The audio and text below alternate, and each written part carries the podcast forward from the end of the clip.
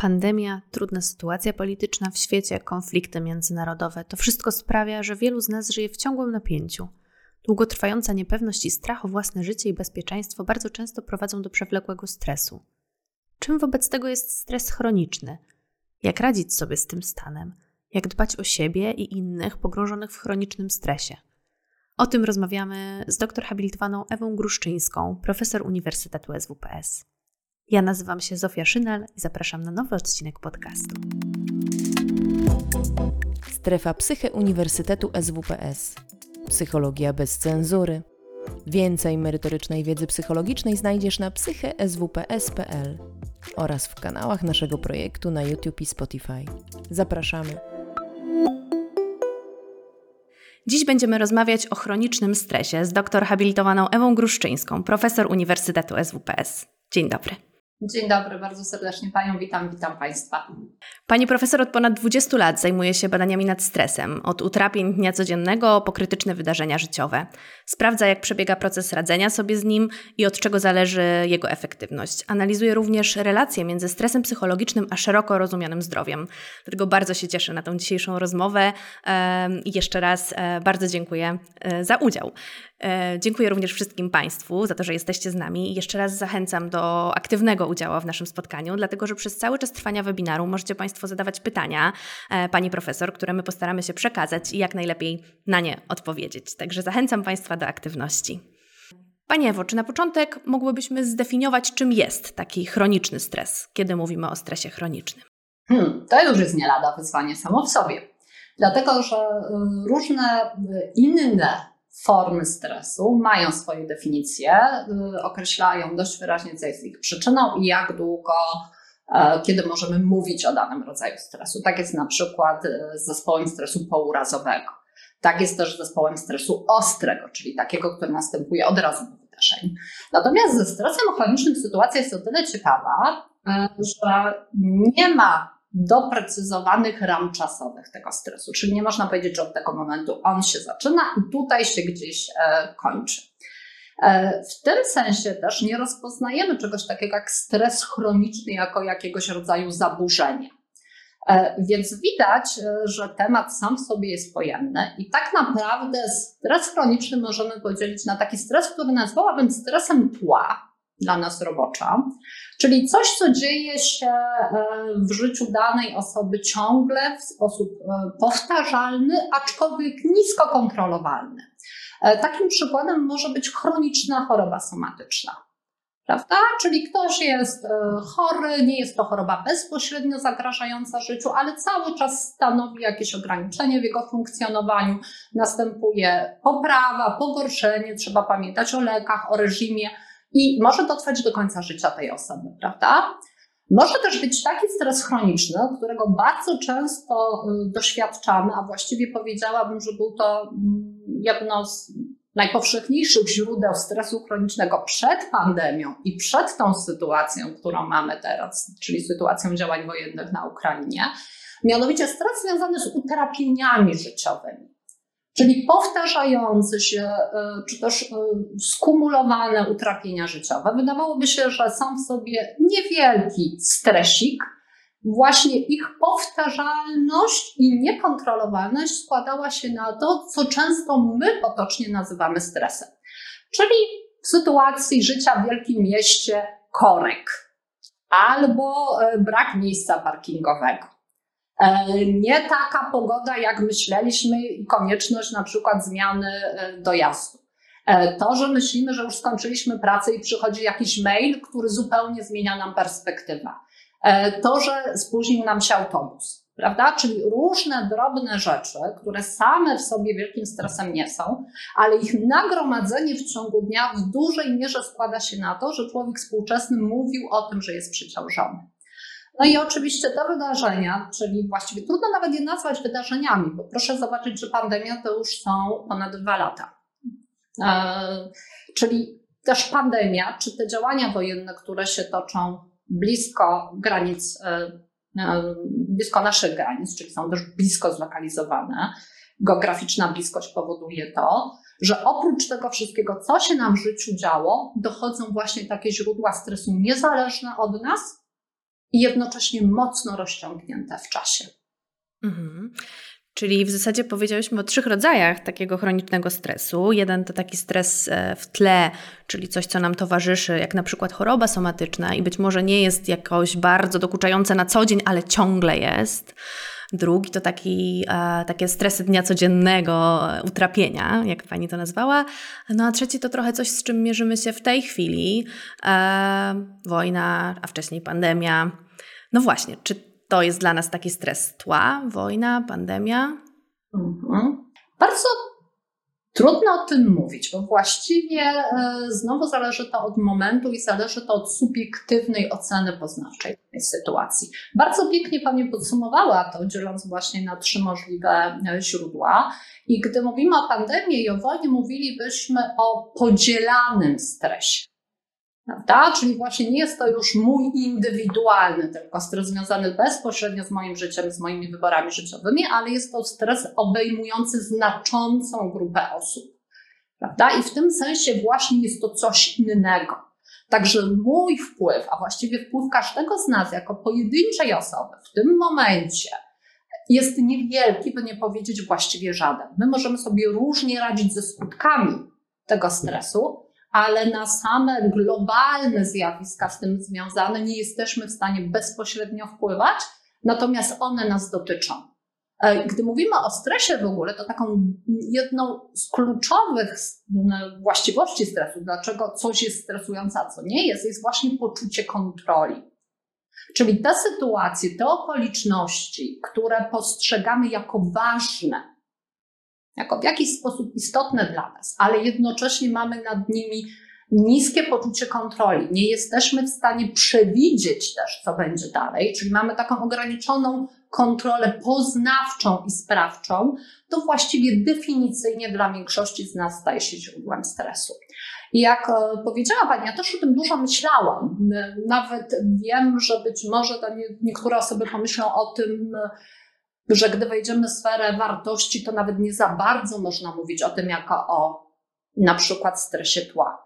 Ale w takim y, zwykłym życiu zwykłej osoby, mówię w tej sytuacji, w jakiej jesteśmy, zupełnie co innego to jest dla osób, które są właśnie na terenach objętych działaniami wojennymi. Czym innym jest to dla osób, które muszą stamtąd uciekać, a czym innym jest dla nas, którzy, i oby tak już właśnie, aby to nie uległo zmianie, możemy prowadzić względnie normalne życie.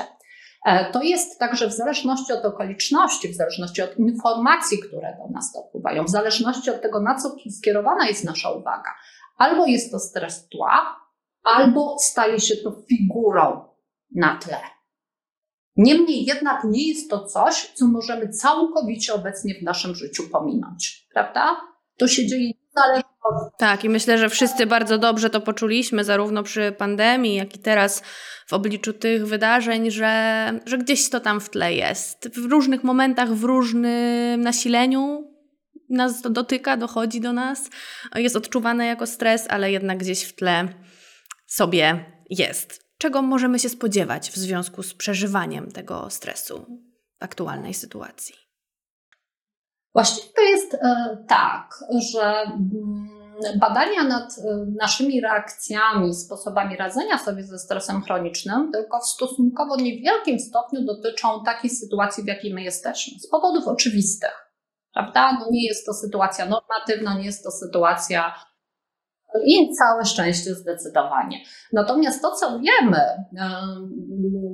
gdy mówimy o ludzkich reakcjach na e, sytuację stresu o niskim poziomie kontrolowalności, takiego właśnie przedłużającego się, to możemy powiedzieć tak, że pewnie wiele osób, dlatego że badania pokazują, że w tak zwanym świecie zachodnim raczej mamy taką tendencję, poszukuje informacji, prawda? Czyli usiłuje zyskać kontrolę poznawczą nad tą sytuacją. E, jak pani pamięta, był taki moment, e, że nawet ukuła się taka fraza, że wszyscy teraz e, zajmują się zrozumieniem Putina, prawda, określeniem profilu psychologicznego Putina. Tak, gdy popatrzymy na to z punktu widzenia psychologa, to możemy powiedzieć, że była, był to jakiś sposób uzyskania kontroli poznawczej nad sytuacją. Prawda? Czyli do myślenia się właśnie, co ten człowiek zrobi, e, żeby móc przewidzieć dalsze kroki. Czyli prawdopodobnie e, szukamy informacji, chcemy być poinformowani i pewien problem z tą strategią radzenia sobie polega na tym, że bardzo łatwo jest przekroczyć pewien punkt krytyczny. Czyli nie działa to tak, że im więcej oglądam, im więcej czytam, tym lepiej. E, badania pokazują, e, i dotyczy to właśnie sytuacji, e, które można porównać w jakiś sposób do tej sytuacji, w jakiej jesteśmy, czyli na, na przykład ataku na World Trade Center, czy bomb w trakcie maratonu w Bostonie, że osoby, które spędzają dużo czasu na poszukiwaniu tych informacji, tutaj mówi się od 6 do 4 godzin tygodniowo. Te wyniki nie są, e, właśnie zależy od kontekstu, zależy od sytuacji. Okej, okay. i te 6 do 4 godzin to jest to dużo to czy jest mało? To po przekroczeniu granicy, czyli między 4 a 6 to już jest na tyle dużo, że stan emocjonalny tych osób ulega pogorszeniu w stosunku do osób, które spędzają mniej tego czasu na poszukiwaniu informacji. Poszukiwanie informacji co oznacza we współczesnym e, świecie? Oznacza oczywiście zarówno, a już niewiele osób to robi, czytanie gazet papierowych, jak i e, poszukiwanie tych informacji e, w mediach społecznościowych. Mówi się o tym na przykład, że ta wojna jest taką wojną, która toczy się też w tych mediach społecznościowych prawda? Jak ja sobie patrzyłam, to na TikToku 7 marca mieliśmy 6, 6 600 milionów hashtagów wojna w Ukrainie. Da? Czyli to też jest to, co, co, co się dzieje. I e, im bardziej w tym jesteśmy, właśnie po przekroczeniu pewnego poziomu, nie poprawia to naszego stanu emocjonalnego, pogarsza to nasz stan emocjonalny i nie powoduje też, właśnie poprzez to pogarszanie stanu emocjonalnego, że podejmujemy trafniejsze decyzje. Czyli możemy myśleć, że chcę mieć te informacje po to, żeby właśnie wiedzieć, co będzie, żeby przewidzieć, żeby być gotową. Przygotować się na ewentualne zagrożenie, no bo to też jest jakby ważne w kontekście obecnej sytuacji. Zdecydowanie, a efekt może być wprost przeciwny. Dlatego, że człowiek w kiepskim stanie emocjonalnym to tylko na filmach amerykańskich podejmuje dobre decyzje. W życiu zdecydowanie wtedy trudniej jest nam oszacować yy, wszelkie ryzyka. Także powiedziałabym, że ta jedna z reakcji, którą teraz mamy, na, ten, e, na to, co się dzieje, no właśnie sama w sobie może pogłębiać stres. Bardzo ciekawe. Mhm. Czyli może się wydawać e, adaptacyjna, natomiast rozumiem, że w dłuższej perspektywie myślę sobie jeszcze o takim aspekcie, że jak my cały czas czytamy na przykład te informacje, to jeżeli odczuwamy lęk z nimi związany, to wprowadzamy nasz organizm w stan wzbudzenia e, emocjonalnego, czyli trochę przeżywamy więcej lęku. E, no i pewnie jak zwykle tutaj gdzieś złoty środek, to znaczy na tyle informacji, żebyśmy byli zorientowani w sytuacji i wiedzieli, co nas czeka i co się dzieje wokół nas, co daje nam trochę poczucia kontroli, natomiast nie na tyle dużo, żeby przez cały czas żyć tymi informacjami, bo to może mieć niedobre skutki dla naszego zdrowia. E, zdecydowanie tak, faktycznie może być takie błędne koło, takie relacje, co jest pierwsze, a co drugie, trudno się w psychologii bada. Niemniej jednak badacze podejmują takie wysiłki i mamy e, badania badaczki amerykańskiej, Cohen Silver, która właśnie pokazuje, e, jak mówię, w odniesieniu do takich e, stresów, które mają charakter, do takich źródeł stresu, które mają charakter podzielany społecznie, że prawdopodobnie jest ta prawidłowość, że osoby o wysokim poziomie lęku jeszcze więcej szukają tych informacji, co powoduje, że mają jeszcze wyższy poziom lęku, czyli y, mamy takie błędne koło. Co ciekawe też, y, chociaż nie da się tu tego tak jednoznacznie rozdzielić, bo znowu w warunkach takich naturalnych poszukujemy bardzo różnie tych informacji, ale wydaje się, że graficzne informacje, czyli innymi słowy obrazy, zdjęcia, działają tutaj silniej niż przekaz czysto czytany czy nawet słuchany. Także to też jest e, taka okoliczność, którą warto wziąć pod uwagę, że oglądanie, zwłaszcza wielokrotne, bardzo dramatycznych e, obrazów, No tak, bo rozumiem, że nie mówimy o infografikach, ile gdzie czołgów, tylko bardziej o obrazach wojny. Zdecydowanie, zdecydowanie, zdecydowanie i to nawet w jakichś szczególnych warunkach może prowadzić do e, doświadczenia wręcz traumy i wszelkich konsekwencji z tym związanych. Także jeżeli już taka wskazówka, którą zresztą badacze dają, to raczej czytanie niż oglądanie. Jakie jeszcze strategie radzenia sobie e, możemy omówić? Czy, czy można je podzielić na efektywne i takie, które pogarszają nasze samopoczucie, czy raczej będzie odpowiedź, no to zależy? Oczywiście, że będzie odpowiedź, to zależy. to jest ulubiona odpowiedź psychologów. Niemniej jednak z pewną ostrożnością, oczywiście, e, można wskazywać na takie spektrum radzenia sobie, które może być przydatne dla większości z nas.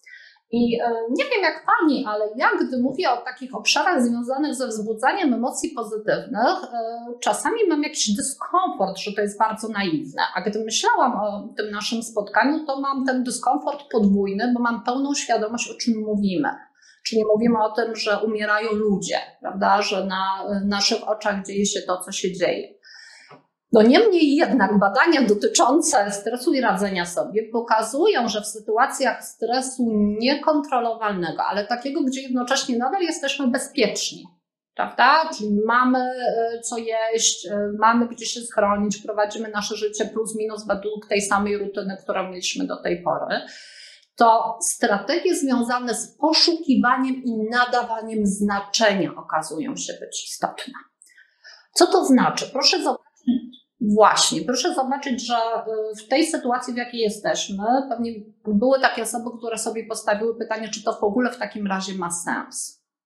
Prawda? Skoro dzieje się to, co się dzieje i mój wpływ jednostkowy jest niewielki, to jaki sens ma moje życie? Jaki sens ma to, żeby pójść do pracy i robić to, co robię? Prawda?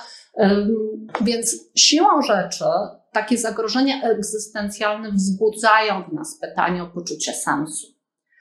I badania pokazują, że osoby, które potrafią zachować ten sens, czy nadać sens sytuacjom trudnym, zdecydowanie lepiej funkcjonują. Nie jest to też jakaś umiejętność, e, powiedziałabym, wyjątkowa wbrew pozorom. To jest, e, to jest właśnie to, co pozwala nam przeżyć w bardzo trudnych czasach. Jest e, piękny tytuł książki pod redakcją profesora e, Kofty i e, nie pamiętam już teraz imienia, ale pani Szustrowej też.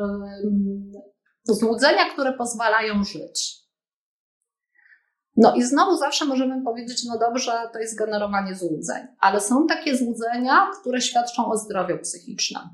I znowu jest to kwestia nasilenia. Nie możemy się oderwać od rzeczywistości, nie możemy totalnie zaprzeczać temu, co się dzieje, mówić, że nic się nie dzieje, bo to nie jest adaptacyjne, ale jednocześnie możemy się zastanawiać i możemy nadawać sens temu, co się dzieje w naszym życiu. Co to oznacza praktycznie? Praktycznie to oznacza, że możemy w tej sytuacji patrzeć na to, mm, jak jakie są nasze reakcje w stosunku do bliskich osób, w stosunku też do wcale nie bliskich osób, prawda, czyli do uchodźców, jak, jaka jest e, nasza postawa wobec tego, co my możemy zrobić w tej sytuacji, jak my możemy się zachować, żeby jednak właśnie zmieniać to, co jest zmienialne w tym kawałku, czyli na przykład y, możemy patrzeć na tą sytuację jako na sytuację do tego, że mogę się w niej sprawdzić, jakim jestem człowiekiem.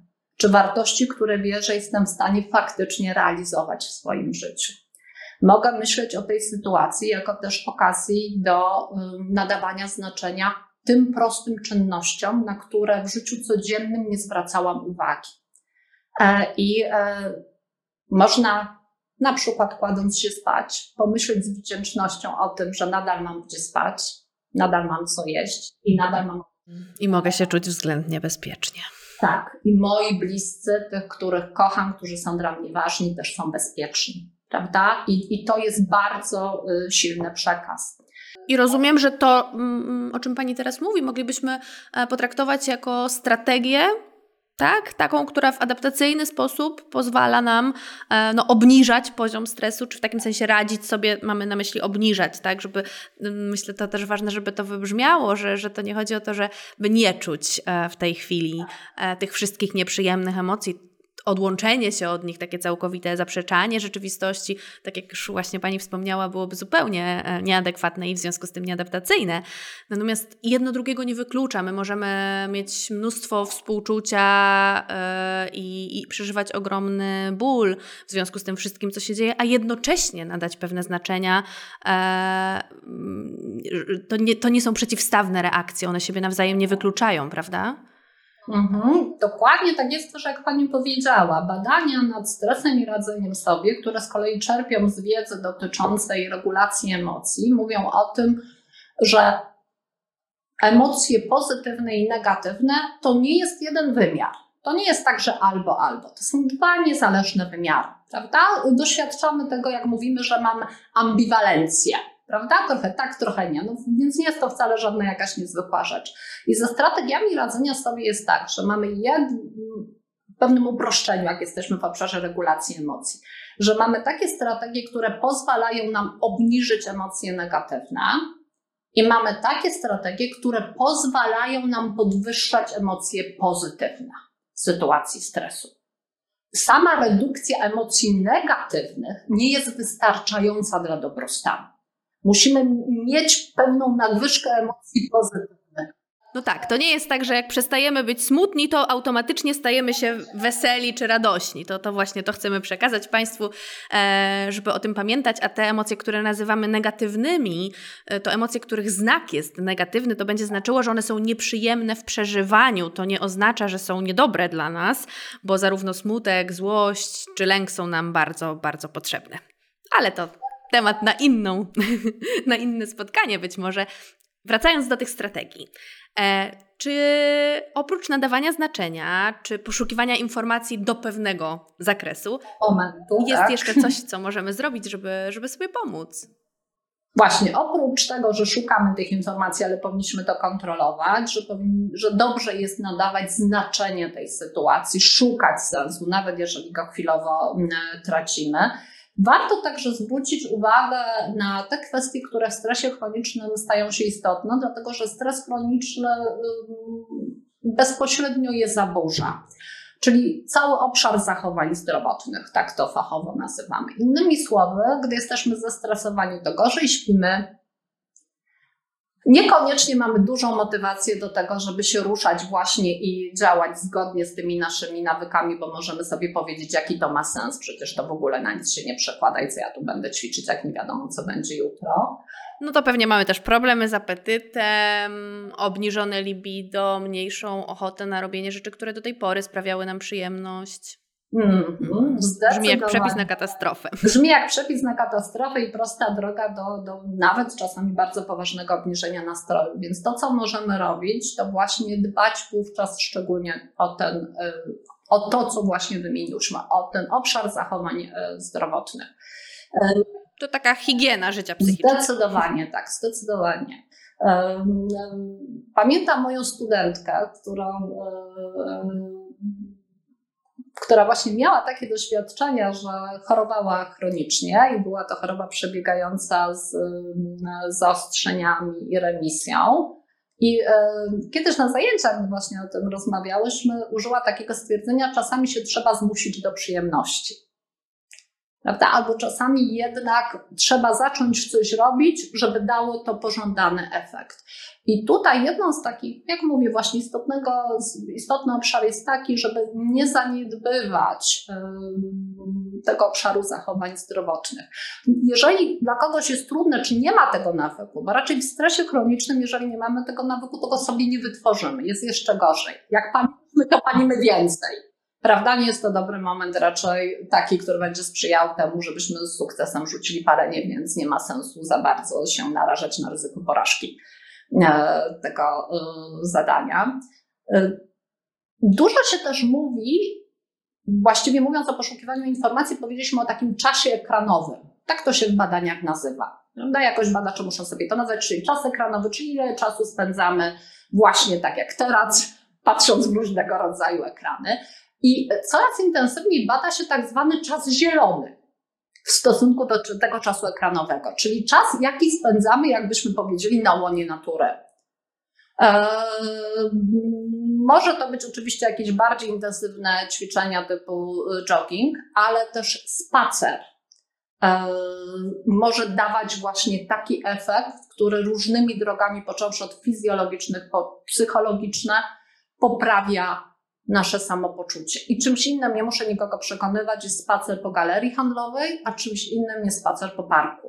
Prawda? I właśnie dlatego jest to określenie, że jest to e, czas zielony. Czyli jeżeli ktoś nie ma takiego nawyku, że, że ma ten swój rytm i potrafi się go trzymać, porę roku mamy taką, że dobrze by było, żeby też korzystać z tego, żeby faktycznie spędzać mniej tego czasu no, przykutym do ekranów, zwłaszcza gdy na tych ekranach oglądamy wysoce niepomyślne czy wysoce poruszające nas informacje. Mm, zdecydowanie obcowanie z przyrodą, z zielenią e, dobrze wpływa na naszą kondycję psychiczną zawsze, nie tylko w sytuacji przewlekłego stresu, ale rozumiemy ten, ten chroniczny stres jako taką, taki moment, w którym szczególnie powinniśmy o siebie zadbać i dlatego o takich, e, o takich rzeczach mówimy. E, chciałabym zapytać, czy te sposoby radzenia, które mogą być skuteczne, mogą z jakiegoś powodu być też dla nas nieopłacalne? Mhm. Tak, to jest bardzo ciekawy wątek badań, dlatego że samo słowo, jak mówimy, strategia radzenia sobie, y, zakłada jakiś bardzo przemyślany sposób działania, prawda, który ma dać y, określone efekty. Czyli właściwie jest takie przekonanie, że jak ja podejmuję jakieś działania w sytuacji stresowej, no to to już powinno mm, skończyć się dla mnie ostatecznie dobrze. E, niestety nie jest to takie proste. E, w psychologii odróżniamy samo podejmowanie działań od efektów tych działań. Znaczy nie zlepiamy jednego z drugim. Nie mówimy, że jak zrobisz to, to i to, to to na pewno będzie dla ciebie dobre. To jest właśnie to zależy. E, takim e, przykładem, e, który doskonale się do tego nadaje, jest na przykład korzystanie z alkoholu, picie alkoholu. Prawda? Na krótką metę w jakichś okolicznościach może dawać pozytywne efekty, na przykład ułatwiać zaśnięcie. Natomiast na dłuższą metę, oczywiście, skutki takiego sposobu leczenia się z bezsenności mogą być opłakane. Prawda? Czyli gdyby skutki było tylko opłakane i w krótkim okresie, ludzie by po to nie sięgali. Czyli z radzeniem sobie jest tak, że gdy je podejmujemy, być może zaryzykowałabym śmiałą tezę, po przekroczeniu pewnego poziomu każdy z nich potencjalnie może stać się szkodliwe samo w sobie. Czyli poszukiwanie znaczenia, tak jak o tym powiedziałyśmy, badania pokazują, że ym, faktycznie sprzyja pozytywnemu stanu emocjonalnemu, ale z kolei totalne oderwanie od rzeczywistości prawda? Czyli znaczenie rozumiane w taki sposób, że właściwie nic się nie dzieje, świetnie, życie jest jedną wielką imprezą i co mnie obchodzi, co się gdzieś dzieje, no to sytuacja jest e, taka, że staje się to samo w sobie potencjalnie szkodliwe. Także każde, e, każda z tych strategii po przekroczeniu pewnego poziomu sama w sobie może stanowić dodatkowe źródło stresu. Wiemy na przykład, że bieganie maratonów nie jest zdrowe. Mm-hmm. Mimo że faktycznie może nam wybitnie poprawiać samoocenę. Jasne, czyli krótko mówiąc, e, wszystkie te strategie mogą być, ale adaptacyjne i nieadaptacyjne. Trudno będzie to ocenić po jednorazowym zachowaniu czy podjętym działaniu. E, natomiast jeżeli stosujemy jakąś strategię w dłuższej perspektywie, to warto się przyjrzeć, na ile jest ona e, dla nas adaptacyjna. No ten przykład alkoholu jest taki mm, dosyć wyrazisty, ale chyba właśnie cenny, no bo możemy mieć chwilową ulgę, która jednocześnie nie przyniesie nam w dłuższej perspektywie lepszego samopoczucia. Czy w taki sposób można sprawdzać, jak ktoś chciałby ocenić, czy jego strategia jest adaptacyjna, czy nieadaptacyjna, no bo przecież pomaga. No to jest w ogóle duże wyzwanie, bo wymaga dużej samoświadomości, ale faktycznie myślę, że można dokonywać takich samoobserwacji. Ja e, myśląc e, o tym webinarze, e, zrobiłam sobie taki eksperyment, czyli oglądałam przez kilka dni wiadomości. Normalnie nie korzystam z takiego oglądania systematycznego wiadomości w jakichś porach, już nieważne jaki to jest kanał.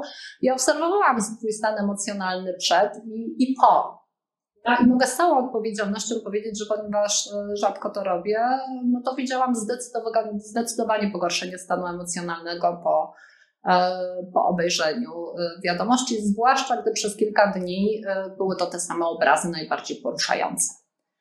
Więc można dokonywać takich samoobserwacji, patrzeć, co nam działa, co nie działa. Przy czym dodałabym tutaj jeszcze jedną rzecz. Stosunkowo łatwo jest też to obserwować e, w obszarze dobrostanu tak zwanego hedonistycznego, czyli właśnie tego, co Pani powiedziała o emocjach. Emocjach pozytywnych, emocjach negatywnych. To jest ten obszar, obszar satysfakcji z życia, i tego, że mamy przewagę emocji pozytywnych nad emocjami negatywnymi. Ale myślę, że w tych czasach, w jakich mamy, w jakich żyjemy, czyli najpierw pandemia, która przecież się jeszcze nie skończyła, a teraz y, wojna, y, dobrze jest też powiedzieć o dobrostanie eudaimonistycznym. Czyli właśnie tym dobrostanie związanym z poczuciem sensu życia, z celem w życiu.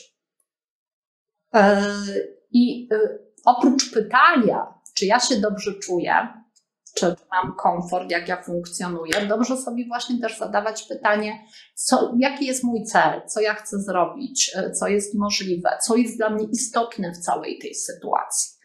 Czyli nie gloryfikowałabym tak bardzo tylko i wyłącznie emocji, ale zwróciłam, zwróciłabym też uwagę na właśnie te obszary poczucia sensu życia, znaczenia życia, celu w życiu.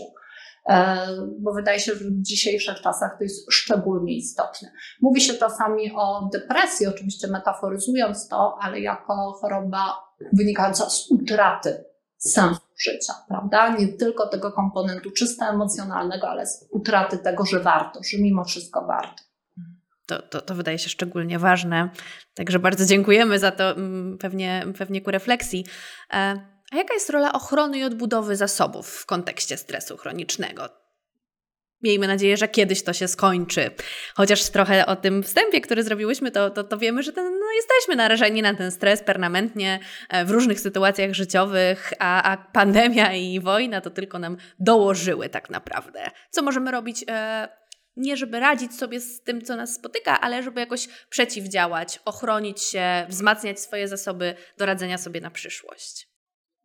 Mhm. E, na pewno nie możemy z tym czekać na zakończenie mhm. stresu chronicznego. No bo właśnie, może to nie nastąpi. Tak, nie jesteśmy w stanie przewidzieć, kiedy, e, kiedy on się skończy. Więc e, ta kwestia myślenia o tym, myślenia o posiadanych przez siebie zasobach, także zasobach energii, zasobach czasu, w sytuacji stresu staje się bardzo istotna. Doba ma tylko 24 godziny, my jesteśmy w stanie zrobić to, co jesteśmy e, w stanie zrobić. W takiej sytuacji też, jak mówię, mierzymy się z poczuciem tego, że wiele rzeczy jest poza naszą kontrolą. Więc ochrona zasobów w tej sytuacji yy, pewnie sprowadzałaby się też do takiej ciekawej strategii, mianowicie powstrzymywania się od działań szkodliwych. E, tutaj dochodzimy do takiego swoistego paradoksu, który, który, nie, jest, e, który nie jest e, oczywisty. Mianowicie jest tak, że znowu badacze, którzy eksplorują bardziej aspekt międzykulturowy, mówią o tym, że ludzie Zachodu są przyzwyczajeni do tego, że każde działanie jest lepsze niż brak działania. Da, że róbmy coś, coś zróbmy, coś trzeba zrobić. Oczywiście czasami, jak dobrze sobie to zaplanujemy, poddamy refleksji, to z tego wychodzą wspaniałe rzeczy, e, no ale czasem jest to takie działanie dla samego działania. Co więcej, samo to działanie może stanowić dodatkowe źródło stresu prawda? No bo właśnie coś robię, generuję e, dodatkowe sytuacje, które znowu, jak powiemy kolokwialnie, muszę ogarniać. W związku z tym warto sobie zadać pytanie, które z tych działań właśnie są sensowne. Tutaj, jak widać, coraz częściej mówimy o sensownej pomocy, prawda? Nie o takiej pomocy, która ma głównie służyć pomagającemu. Prawda, że poprawia mi się samoocena, tylko właśnie o sensownej pomocy. To jest dobry przykład takich e, działań że ochrona zasobów tutaj polega na tym, że nie marnujemy i, i tych zasobów na działania, które mają, powiedzielibyśmy wprost, niską stopę zwrotu. To nie zrobię czegoś innego. Zasoby są policzalne, jak robię coś tutaj, to nie robię czegoś Dokładnie tak. I to wydaje się być taka prosta rzecz, natomiast uświadomienie tego takie głębokie ma. Um, ma faktycznie dużą siłę rażenia. Wtedy należy sobie zadać pytanie, czy to jest sensowne wydatkowanie moich zasobów, czy ono faktycznie sprzyja temu, komu to daje i czy też mi pozwala dalej funkcjonować, bo za chwilę to ja mogę sama wymagać pomocy. Myślę sobie, że wiem, że nie zawsze to, to, to, to, to stwierdzenie e, jest jasne, czym są zasoby, prawda? E, czy mogłybyśmy jeszcze troszkę to zdefiniować? Co to znaczy? Czym my dysponujemy? To jest takie e, kolejne pojęcie, które stało się takim słowem bardzo użytecznym, do którego badacze wrzucają cały szereg e, różnych pojęć, e, niekoniecznie precyzyjnie to definiując. Chyba najczęściej bazują na teorii zachowania zasobów Stevena Hupfola, który zasoby definiuje bardzo szeroko, zwracając jednak uwagę na ich społeczny kontekst, czyli to, co dana kultura uważa za ważne. E, w związku z tym w naszej kulturze zasobem będzie czas, da, zasobem będą też pieniądze, czyli wszelkie dobra e, materialne, ale zasobem będzie też na przykład wykształcenie, czy tak jak mówią nam z kolei socjologowie, zasobem będzie młody wygląd i e, symptomy sprawności fizycznej, prawda? Czyli to, co dana kultura uważa za ważne. W tym sensie też zasobem jest, są relacje społeczne, rodzina, więzi, czyli od rzeczy takich bardzo materialnych po rzeczy wysublimowane, łącznie właśnie z owym poczuciem sensu i celu w życiu. Czyli całe, e, całe szerokie spektrum e, tego, co pozwala nam sprawnie funkcjonować w rzeczywistości. Może dobrym też przykładem będzie ta energia, jako coś takiego, co mamy po prostu określoną ilość, i jeśli spożytkujemy ją na jedną rzecz, to może nam zabraknąć na coś innego, równie ważnego. Mhm. Tak, stajemy się tym, co robimy. Prawda? Bo dość często mówimy o tym, że ja bym chciała coś tam innego, prawda? Bo nie wiem, chciałabym się nauczyć grać na fortepianie. No to proste pytanie jest, ile temu poświęcasz czasu? Prawda? No właśnie, mamy to, gdzie inwestujemy nasz czas, naszą energię, e, tam e, mamy osiągnięcia. Często ludzie też mówią, nie wiem, czy Pani zwróciła na to uwagę, i być może to też jest taki moment na refleksję. Pandemia była pierwszym takim momentem, dość, dość powszechnie się to e, pojawiało, refleksją nad więziami społecznymi, nad bliskością. No i właśnie wtedy można sobie zadać pytanie, czasami też zadają je terapeuci. Mówi pan pani, że to jest e, tak istotna e, rodzina, ile czasu pani spędza, czy pan spędza z rodziną. Także mm, gdy mówimy o zasobach, warto popatrzeć, gdzie my faktycznie je lokujemy i przede wszystkim unikać bezsensownego lokowania tych zasobów y, i ich marnotrawienia.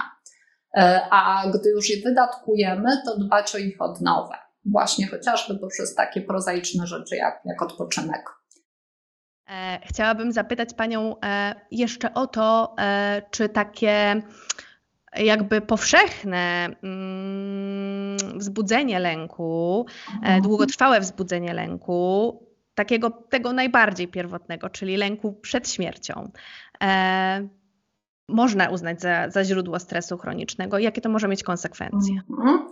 Nawet na czacie mamy taki komentarz, prawda, że mm, gdy użyłam terminu nadal mamy co jeść, logicznie to faktycznie zakłada, że to się może kiedyś e, skończyć, prawda? I faktycznie może to już w ten sposób wywoływać e, niepokój przed tym, co się może może wydarzyć. To, co jest charakterystyczne y, i było charakterystyczne już dla pandemii, a chyba jeszcze bardziej e, z racji właśnie tego, że jesteśmy świadkami właściwie na żywo tego, co się dzieje na, na Ukrainie poprzez różnego rodzaju e, przekazy, jest to, że ciągle jest wzbudzany właśnie lęk przed śmiercią.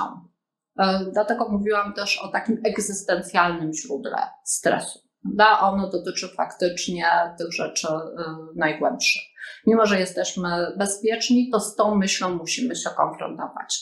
E, badania pokazują, że sama konfrontacja z myśleniem o stresie jest dyskomfortowa dla większości z nas, prawda? Nie jest to coś, o czym, o czym masowo lubimy rozmyślać, bo wtedy faktycznie te konkluzje są jednoznaczne, czyli dwa pewniki w życiu, że się urodziliśmy i że umrzemy.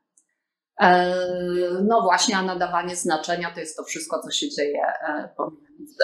Dlatego właśnie mówię, że e, pandemia i wojna poprzez wzbudzanie w nas właśnie tego lęku egzystencjalnego, lęku przed śmiercią, stanowią szczególne źródła stresu.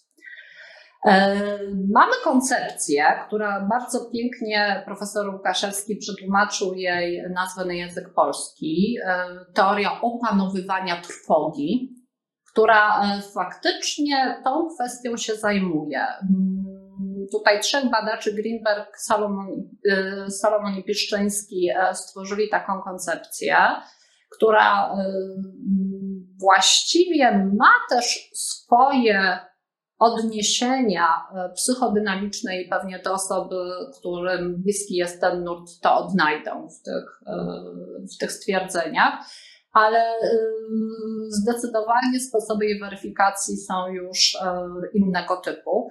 Mianowicie właśnie koncepcja mówi o tym, że konfrontacja z lękiem przed śmiercią jest dyskomfortowa, w związku z tym zarówno na poziomie kulturowym, jak i jednostkowym wykształciliśmy różne sposoby radzenia sobie z tą kwestią, że jesteśmy śmiertelni że, że, i że umrzemy. Prawda? Czyli właśnie cała kultura, e, ta strefa symboliczna ma nas przed tym chronić, non omnis moriar, prawda? nawet jak ja zniknę, to coś po mnie zostanie, albo moje dzieło, albo moje dzieci.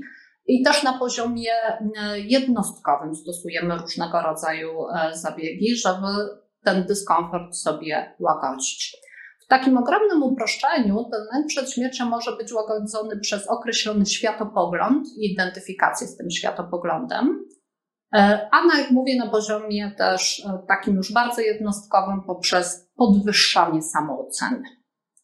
I takie nieoczywiste zjawiska, które możemy obserwować w dzisiejszym e, świecie,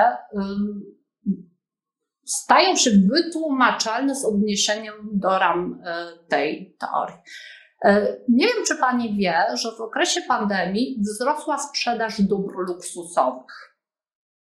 I to faktycznie takich marek premium, i były to yy, faktycznie, no właśnie, i były to naprawdę bardzo, bardzo znaczące wzrosty, niesymboliczne.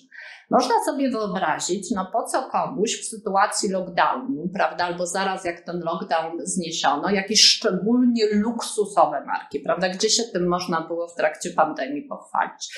No otóż no, na przykład. Otóż okazuje się, że prawdopodobnie ten mechanizm związany z podnoszeniem samooceny odgrywa tutaj istotną rolę. Marki luksusowe mają to do siebie, właśnie, że ich luksusowość polega na tym, że są dostępne tylko pewnej wąskiej grupie osób, prawda? I posiadanie tego, same posiadanie tego może dawać nam przekonanie, że należymy do grupy wybrańców i w ten sposób poprawiać naszą samoocenę. E, I łagodzić właśnie dyskomfort związany z tym lękiem przed śmiercią, prawda? To jest ten mechanizm właśnie, o który chodzi. Także, i e, tutaj ja spojrzałam na dane amerykańskiego Towarzystwa Chirurgów Plastyków, bo tam są twarde dane. W Polsce, jak czytałam, jest kazuistyka, ale znając tą teorię, spodziewałam się też wzrostu e, wydatków na różnego rodzaju operacje plastyczne czy zabiegi plastyczne. Oczywiście tak jest. Czyli właśnie wtedy, kiedy żyjemy e, w w, te, w takim czasie, kiedy głównie zbudzony ten lęk egzystencjalny, to ciało staje się też takim obszarem radzenia sobie z tym lękiem. Tak moglibyśmy troszkę metaforycznie powiedzieć. I oczywiście będzie to dotyczyło przede wszystkim tych osób, y, i to powinien być moderator, który powinniśmy w takich badaniach uwzględnić, dla których to, jak wyglądają, jest istotne dla ich samooceny. Mhm, czyli szczególnie te osoby będą w ten sposób redukowały sobie lęk przed śmiercią? Prawdopodobnie tak, tak by mówiła e, ta koncepcja. Oczywiście są też konkurencyjne wyjaśnienia, więc mm, trzeba byłoby je wszystkie wziąć pod uwagę. To, że nie wydawaliśmy pieniędzy na innego rodzaju dobra, prawda? To, że wszyscy właśnie jesteśmy online i tak jak się oglądaliśmy tylko w trakcie toalety przez pewną część dnia, no to teraz czasami się oglądamy przez cały dzień. Nie wiem, czy Pani pamięta, dla, dla wielu osób było to dość szokujące, że tak wyglądają, prawda? I bywało to z jednym z powodów niewłączania e, kamery. E, także taka rzecz, która nie jest już oczywista, bo te reakcje masowe widzimy, Ale proszę zobaczyć, że właśnie takim paradoksem związanym ze wzbudzaniem lęku przed śmiercią mogą być właśnie te, te sytuacje, o których powiedziałam, czyli wzrost zakupu dóbr luksusowych, takich, których posiadanie daje mi przekonanie, że jestem wyjątkowa, nawet jeżeli jest to na krótką metę, ale także większa inwestycja w wygląd. U niektórych osób także większa inwestycja w zdrowie. Nie wiem, czy Pani pamięta, gdy zaczął się pierwszy lockdown, e, e, pewna e, sieć sklepów z właśnie różnym sprzętem sportowym, no po prostu zostało wykupione wszystko. Prawie tak jak, jak nie wiadomo, co byśmy tam mieli robić i, i masowo, masowo właśnie ćwiczyli. No pewnie część zaczęła i wiem, że wytrwała, no ale część zaczęła, niekoniecznie wytrwała, jak to z nawykami bywa. Także to są takie rzeczy nieoczywiste. A w skali społecznej E, powiedziałabym o tym światopoglądzie, że usiłujemy się chronić w określonym światopoglądzie. I niestety to sprzyja polaryzacji. Mhm. Czyli coś, co z jednej strony będzie korzystne dla nas pod względem być może redukcji tego lęku, śmiercią z kolei może nam się odbić czkawką w innych obszarach. Dokładnie tak, bo ta polaryzacja już może zależeć od tego, gdzie jest aktualnie przyłożony punkt ciężkości, prawda? Przed wojną on był między zwolennikami tej partii i tej partii, prawda? Albo tego sposobu myślenia i tego sposobu myślenia. Teraz punkt ciężkości przebiega w innym miejscu, prawda? To jest o tyle niebezpieczne, że gdy długo to trwa, jest podsycane i staje się pewnym narzędziem walki politycznej, też może być wykorzystywane. Ludzie się identyfikują wtedy właśnie z, właśnie z określoną narodowością, na przykład z określoną religią, z tym, co daje im poczucie siły, nieśmiertelności i przekonanie, że to wszystko ma sens. Mhm. Czyli znowu nadawanie sensu jest jakoś tutaj, mhm. e, wybija się na, na, na ważny plan. Mhm. Zdecydowanie tak. Tego sensu w takich trudnych czasach bardzo potrzebujemy. Szukamy właśnie i szukamy. Szukamy albo w, poprzez takie bardzo jakąś indywidualną e, pracę, czy, czy poszukiwanie tego w naszym własnym życiu, ale kultura też podsuwa nam gotowe rozwiązania i część z nas może je przyjmować bezkrytycznie. Czy to jest w jakimś sensie zagrożenie, takie bezkrytyczne przyjmowanie tych rozwiązań? Na jakimś etapie tak może być. Takie bardzo złożone i bardzo ciekawe e, badania pewnych e, procesów, powiedziałabym, które mają charakter zarówno społeczny, jak i psychologiczny, które pokazują, jak nasze decyzje i zachowania jednostkowe w którymś momencie stają się pewnymi procesami globalnymi, społecznymi pokazują, że w sytuacjach e, skupienia naszej uwagi na danym temacie, przecież nie jesteśmy ekspertami we wszystkim, nikt z nas nie może być ekspertem we wszystkim, bardzo często to, co się pojawia pierwsze, to jest opinia. Czyli zanim mamy informację, mamy opinię. Jak mamy opinię, to dalszych informacji szukamy już w zgodzie z tą opinią. W efekcie po jakimś czasie te nasze decyzje jednostkowe powodują, że na poziomie społecznym dochodzi właśnie do polaryzacji. I w tym sensie faktycznie takie sytuacje jak pandemia, już to obserwowaliśmy, wojna, mogą dawać poczucie zjednoczenia wokół którejś idei, ale to często jest idea przeciwko komuś, proszę zauważyć. Prawda? To Zdecydowanie to jest ten efekt wspólny, wróg e, jednoczy, no i no właśnie, no i Daje to pewne określone efekty psychologiczne, ale paradoksalnie na przykład wcale nie oddala nas od wojny globalnej, prawda? Jak tak na to popatrzymy? Proszę pamiętać, że w innych krajach, mam tu na myśli też Rosję, też te procesy zachodzą.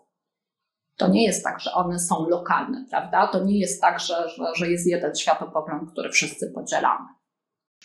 Zastanawiam się jeszcze, mm, Pani Profesor, czy na koniec e, mogłaby Pani polecić e, uczestnikom naszego dzisiejszego spotkania, mi również, e, jakąś e, fachową literaturę, a być może jakieś inne um, um, obszary, w których można sobie poszukać miejsca, w których możemy poszukać e, treści e, dotyczących tego, o czym dzisiaj rozmawiałyśmy, czyli być może właśnie jakiegoś takiego budowania swoich sposobów radzenia sobie ze stresem, bo trzeba też pamiętać, chyba to dzisiaj nie padło, że róż, mamy różne, różne potrzeby, jesteśmy różni mhm. i różnice indywidualne między nami sprawią, że dla jednych jedno rozwiązanie czyli na przykład jogging albo spacer okażą się fantastyczne, a dla kogoś innego, e, no nie wiem, spędzanie czasu z bliskimi będzie, będzie tutaj adaptacyjne, więc trzeba znaleźć coś dla siebie e, i można poszukać wśród tych rzeczy, które pani profesor dzisiaj wymieniła, a pewnie, e, pewnie znajdziecie Państwo tego też dużo, dużo więcej.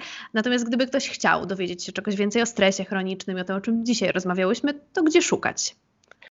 E, zdecydowanie jest taki obszar, którego dzisiaj aż tak bardzo nie eksplorowałyśmy. E, mianowicie, tak jak e, na początku Pani wspomniała, kwestie aspektów fizjologicznych stresu chronicznego. I tutaj bardzo polecam książkę Sapolskiego Dlaczego zebry nie mają wrzodów? Nie jest Zdecydowanie, natomiast mam nadzieję i myślę, że słuchają nas nie tylko studenci psychologii. Także jeżeli e, ktoś jeszcze nie czytał, to serdecznie ją polecam. Nie jest to niestety publikacja najnowsza, e, gdy popatrzymy na datę jej powstania, czyli kiedy e, sam Sapolski ją napisał, a nie wtedy, kiedy została u nas wydana. Niemniej jednak zawiera obfitą bibliografię, jak kogoś to interesuje, to może poeksplorować sobie później dalej, co tam w tych e, badaniach się podziało. I Sapolski uroczo pisze właśnie o tej fizjologicznej stronie stresu i dlaczego właśnie człowiek nie jest wyposażony fizjologicznie w to, żeby trwać w takim właśnie stałym stanie wzbudzenia. Dlaczego nie jesteśmy tak uposażeni ewolucyjnie? No bo nie to było ideą. Ideą było to, że stres jest, i się kończy. Mianowicie albo się przeżyło, stres się kończył, albo się nie przeżyło, stres też się kończył, prawda? A nie taki ciągły stan właśnie, w jakim jesteśmy. To, co możemy krótko powiedzieć na ten temat, to to, że wtedy, kiedy stres, to nasz organizm jest z kolei w takim stanie wzbudzenia do działania, walki, ucieczki, i jak to jest permanentne, to ma to swoje konsekwencje również, tak? Nie tylko dla naszego zdrowia psychicznego, ale również dla, dla takiej kondycji psychofizycznej, czy w ogóle stanu somatycznego naszego organizmu. Tak, jest to, są to rzeczy dość złożone, natomiast faktycznie wtedy długo utrzymywane reakcje stresowe same w sobie stają się problematyczne. Tak, właśnie to jest, e, to jest ten efekt. Więc bardzo serdecznie przede wszystkim polecam e, Sapolskiego, bo to faktycznie jest lektura, która przypomina lekturę kryminału i e, daje szersze spektrum niż tylko odniesienie do tego, co się dzieje. Jeżeli kogoś bardziej zainteresowała koncepcja, teoria opanowywania trwogi, która nie jest w naszym kraju znowu tak popularna, to tutaj właśnie jest książka autorstwa profesora Łukaszewskiego pod tym tytułem też myślę, że można do niej sięgnąć. Zawiera szereg badań właśnie przeprowadzonych i przez zespół profesora i na świecie pokazujących tą koncepcję. I pewnie to są takie, powiedziałabym, poważniejsze lektury. Jeżeli chodzi o takie kwestie lżejsze, to też mamy cały szereg lektur i właściwie myślę, że możemy je nawet dołączyć do jakiejś listy po tym webinarze, które są yy, pisane właśnie przez wybitnych badaczy, głównie amerykańskich, jak Barbara Fredrickson, która właśnie mówi o roli emocji pozytywnych, czy Sonia Lubomirski, która mówi o strategiach podwyższania poziomu szczęścia i to takich strategiach, które są e, sprawdzone empirycznie, czyli podaje sposoby, jak to robić. Więc ja myślę, że jeżeli jest taka potrzeba, e, to bardzo chętnie Mhm. Pani profesor, czy zgodzi się Pani odpowiedzieć na jeszcze dwa pytania uczestników czatu, bo, bo, bo w międzyczasie e, jeszcze chciałabym o nie zapytać. Myślę, że to, to, to ważne. E, pan Piotr pisze, że ciągle zastanawia się, e, co zrobić, co powiedzieć ludziom pochłoniętym tak ślepo wierzącym wiadomościom oraz wszystkim, co zobaczą w internecie. E, jak dyskutować, tak? czy, czy wchodzić w pole E, co powiedzieć, jeżeli jest to, to, ktoś dla nas bliski, mm, znajomy, czy brat, czy kolega? Mhm, tak, jest to, jest to e, wyzwanie. Mm, powiem tak. E, polemika i wyjście z takiego przekonania, że ja mam rację, a ty nie masz racji, nie da żadnego innego efektu niż tylko dalszą polaryzację. E, czasami można zacząć od takiego stwierdzenia, jeżeli chcemy o tym rozmawiać, i e, warto wypróbować, jak to stwierdzenie działa. Zgadzam się, że się nie zgadzamy. No, tak, to punkt wyjścia, ale ono właśnie powoduje, że przynajmniej jesteśmy się w stanie porozumieć co do tego, że mamy różne zdania na ten temat. E, I w zależności właśnie od tego, mm, jak wygląda ta sytuacja, na ile to jest y, dla nas bardzo istotne, żeby ta osoba zmieniła zachowanie, bo jest pytanie, o co nam chodzi, czy ona ma zmienić poglądy, czy ona ma zmienić zachowanie, prawda? Doświadczaliśmy tego na przykład w wypadku szczepienia, to jest konkretny akt behawioralny, to nie o to chodzi, żebyśmy my coś myśleli też o tych Przekonali, do, żeby tak się z nami zgodził, tylko żeby coś jeszcze zrobił. Dokładnie to jest ta y, różnica. Y, to znowu mamy tutaj, jesteśmy w obszarze psychologii zdrowia i całego konglomeratu, właśnie całej skomplikowanej złożoności tego, od czego te zachowania zależą. I dość naiwne jest myślenie, że my to rozmową zmienimy. Możemy to zmieniać przede wszystkim własną postawą, prawda? czyli pokazywaniem, e, jak te zachowania działają. Możemy o tym e, mówić, że jest to dla nas ważne, jest to dla nas istotne i na przykład chcemy, żeby ta osoba tak działała z takich to a innych powodów, niż raczej przekonywać ją do tego, żeby ona zmieniła swoje poglądy. To jest bardzo trudne.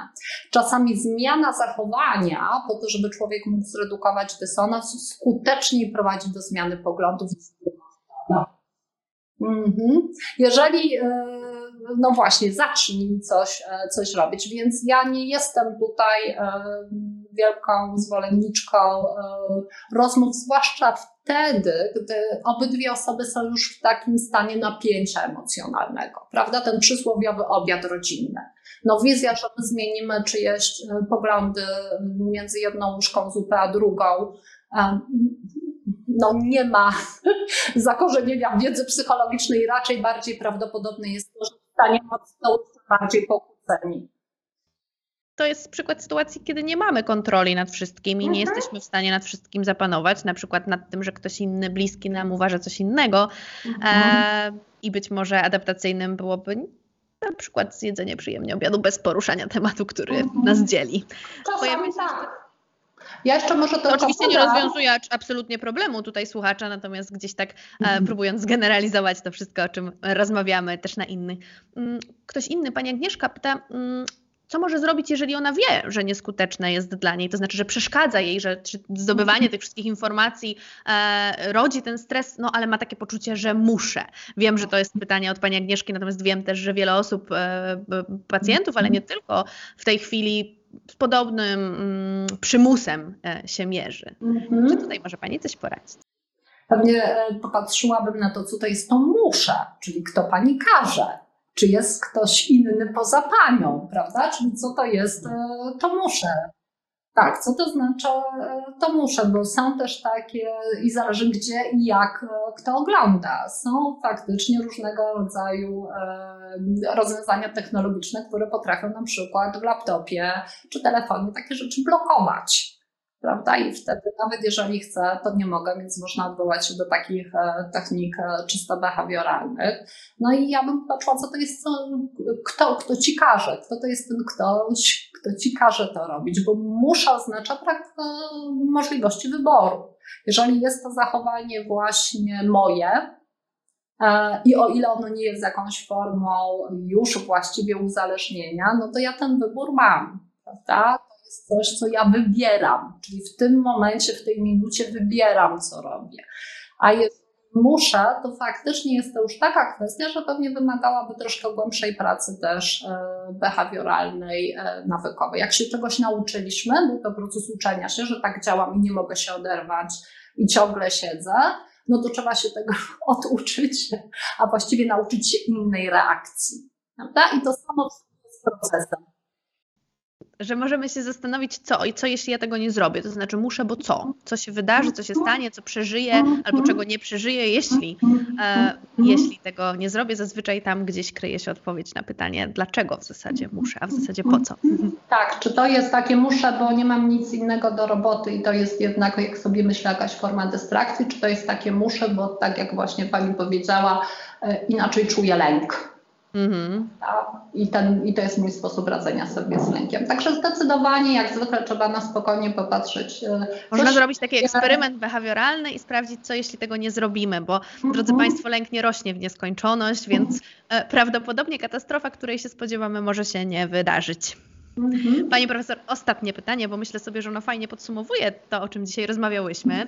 Eee, jedna z Pań pyta tutaj o to, jak cienka może stać się granica pomiędzy dbaniem o swój komfort psychiczny, na przykład poprzez ograniczanie dostarczania tych drastycznych treści i informacji, a zwykłą ignorancją.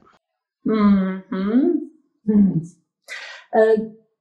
To jest granica y, między właśnie ciągłym poszukiwaniem, czy byciem w takim alercie i, i y, trudnością właśnie oderwania się od tego, a zaprzeczaniem sytuacji, czy wyparciem sytuacji. I faktycznie ta granica może być dość cienka y, wtedy, kiedy zaczynamy poruszać się po, po ekstremach. E, w takiej sytuacji normatywnej to jest to, że na pewno potrzebujemy pewnej puli informacji, żeby móc się poruszać w tej e, rzeczywistości. Ale najczęściej jest to mniejsza pula informacji niż nam się wydaje. I niż dostajemy z każdej strony, bo, bo tak się w tej chwili przecież dzieje. W dzisiejszych czasach cierpimy i było, widzieliśmy już o tym przed pandemią, e, cierpimy na nadmiar informacji, a jednocześnie mamy zidentyfikowane takie zespoły, które na razie, na razie mają taki charakter, można byłoby powiedzieć, opisujący pewne zjawiska, a nie jakichś rozpoznań e, klinicznych, jak FOMO, o fear tak. of missing out. Właśnie. Co też może być przymusem sprawdzania, wiąże się to, to, to, to, tylko krótko powiemy, że to jest taki lęk przed tym, że coś mnie ominie, że kiedy ja nie sprawdzam jakichś informacji, nie jestem online, e, nie czytam na bieżąco, to ominie mnie coś ważnego e, i to też może się tutaj pojawiać. My się obie z panią profesor uśmiechnęłyśmy na to pytanie, bardzo za nie dziękujemy, bo, bo ono tak naprawdę podsumowuje to wszystko, o czym rozmawiamy, bo, bo chodzi o pewien balans, to znaczy w, w, w kwestii zdrowia psychicznego skrajności chyba mogę zaryzykować stwierdzenie, raczej zawsze będą niepokojące. E, I, I w tym wszystkim nie ma jasnej granicy. Ta granica jest subiektywna, ona zależy od tego, jak się czujemy. To znaczy, do którego momentu te informacje, tak jak właśnie pani profesor powiedziała, są nam niezbędne do tego, żeby e, no, przetrwać, żeby wiedzieć, co się dzieje naokoło nas, móc aktywnie uczestniczyć w tym życiu, a kiedy zaczynają służyć. A, no właśnie, już czemuś zupełnie innemu, więc niestety nie mamy tutaj takiej być może zbyt praktycznej odpowiedzi na to pytanie, no ale tak to zazwyczaj bywa, e, jeśli chodzi o psychologię, czyli to zależy. Zdecydowanie to, to zależy. I to jest tak, że życie i pewną też ciekawą kwestią związaną z doświadczaniem stresu jest to, że oczywiście nikt z nas w życiu nie prosi się o jeszcze więcej stresu. Natomiast gdy go doświadczamy, jest to też e, świetne źródło samowiedzy, prawda? Jak jest bardzo wysokim poziom stresu, trudno tą refleksję, nawet trudno wymagać jej wtedy od siebie, ale właśnie nie jesteśmy w stanie funkcjonować cały czas na wysokim poziomie stresu. W którymś momencie ten stres opada. I to jest wtedy dobre, żeby zadać sobie pytanie, co mi służyło, co chcę zachować, a co chciałbym zmienić. I dzięki temu, jak mówię, że nasze życie, dopóki je żyjemy, daje nam różne okazje do uczenia się, adaptacyjnych sposobów radzenia sobie, możemy się uczyć. To nie jest tak, że mamy tylko te wyposażenie, które mamy, nic nie da się z tym zrobić. Także y, to jest też okazja właśnie do tego, żeby nabywać nowych umiejętności i je później Zdecydowanie, zdecydowanie. Pani profesor, bardzo serdecznie dziękuję. To była prawdziwa przyjemność. Państwu również bardzo dziękuję za aktywność e, na naszym czacie, za udział w dzisiejszym spotkaniu. E, no i już teraz do zobaczenia w ramach kolejnych spotkań Strefy Psyche Uniwersytetu SWPS. Do widzenia. Do widzenia. Bardzo Pani dziękuję. Państwu dziękuję. Spokojnego wieczoru.